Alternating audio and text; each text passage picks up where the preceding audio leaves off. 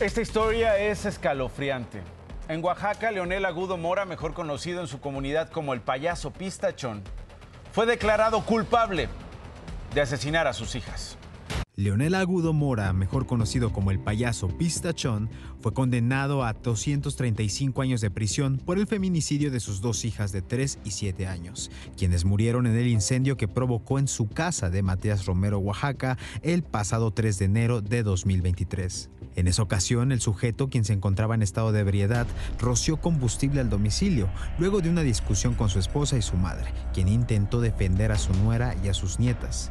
Aunque fueron rescatados del fuego, las menores no sobrevivieron y murieron días después en un hospital, mientras que su madre y su expareja resultaron con quemaduras de segundo y tercer grado.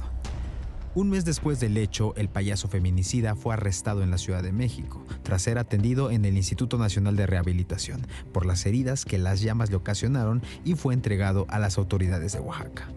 En la sentencia también se le imputan los delitos de tentativa de feminicidio por las lesiones que le provocó a su expareja y a su madre.